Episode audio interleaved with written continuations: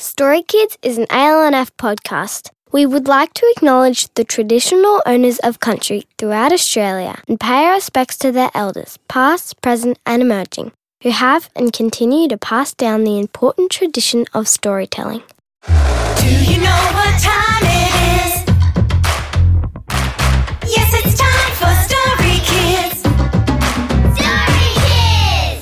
Welcome to Story Kids, an ALNF podcast, where we talk to young people about their original stories and bring them to life with amazing actors, music, and sound.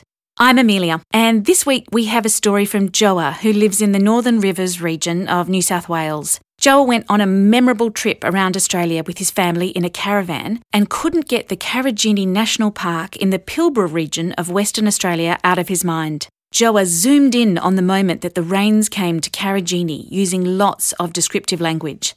Singer, songwriter, and producer John Butler provides a stunning narration of this super story. Hello there, my name is John Butler. I'm lucky enough to be reading a story today by a young man named Joa. The story is called The Day the Rain Came. I'm also lucky to be reading this beautiful story on this beautiful country here in Western Australia, Wadandi Boodja, Bibbulmun Nation. The Day the Rain Came. The dusty expanse of Karijini stretched out in front of me. The darkening sky smothered the fiery sunset that covered the torrid outback. I could hear the sound of the ear splitting cicadas clicking furiously in the distance. The rain was scarce in this foreign land. It hadn't rained in two years. My name is Samuel. I'm a country boy from the outlands of Karijini, Western Australia. The word of hope had spread like rust through metal. The rain is coming. It's coming.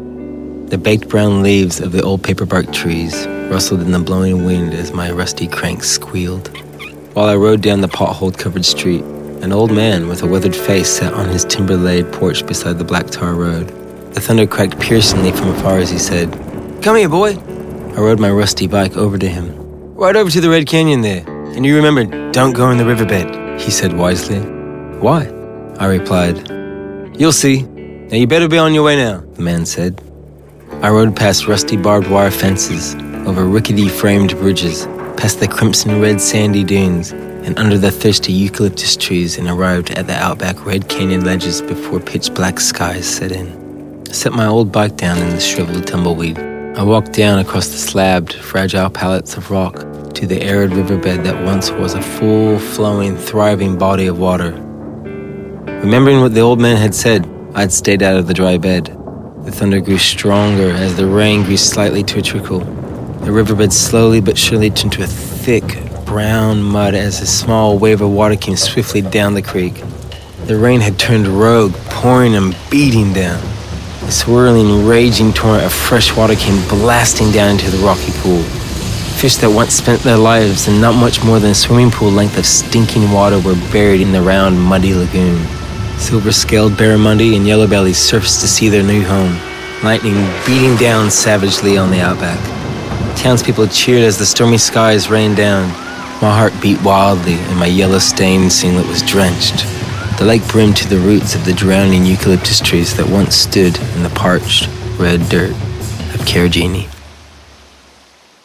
Joa and I had a lovely talk over Zoom about how he created this small moment story.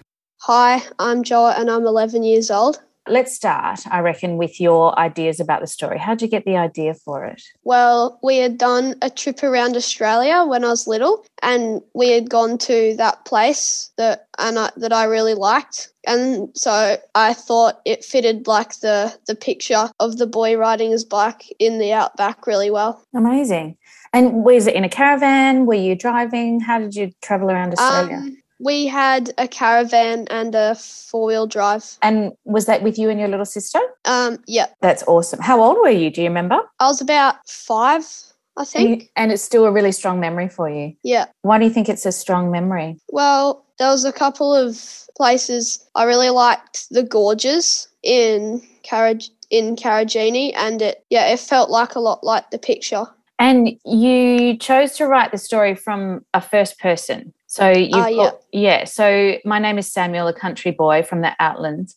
I wondered if you felt like you were Samuel or if you'd really created another character in your mind. Yeah, I, I like writing in first person because I can really make what the character's seeing and picture what it what he's seeing Yeah. and write it down. If some of our listeners don't know what first person is yet, can you explain it in Yeah. your words? Well, it's like when you're writing like you are the person, like you're writing from the perspective of your character in the story. If you were going to say the problem in the story, what would you say it is? Mm, well, it hadn't rained for four years, I think it was. And that was the day that it rained for the first time in four years. Absolutely. So you're sort of um, instead of doing like a traditional narrative, like with a problem and a climax and all that kind of stuff, you've sort of zoomed in on a moment when something Yeah. moment, momentous has happened. Yeah, Yeah, yeah,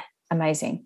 You know, um, because our stories are short, mostly they're 500 words. Mhm. People either do that; they either create a beginning, middle, and end, and a and a problem and a resolution. But for you, you've really zoomed in on a moment, and I think Yeah. in order to do that, you have to use a lot of descriptive language to sort of talk about what's going on. And you've definitely done that here. How did you come up with all these amazing phrases like the dusty expanse and the darkening skies smothered the fiery sunset? These are really amazing descriptive terms. Well, we had a while to write the story, so I wanted to make sure that I could use lots of descriptive words in each in each paragraph. And do you do you write simply like do you use simple language to start with and then make it more descriptive or do you try and start with descriptive language? Um, I always try and start with descriptive language to hook the reader, like a sizzling start. A sizzling start. I love that concept. Yes. And you definitely had us from that first sentence because I wanted to find Mhm. out so much about you really painted that picture. I wondered what books you like to read.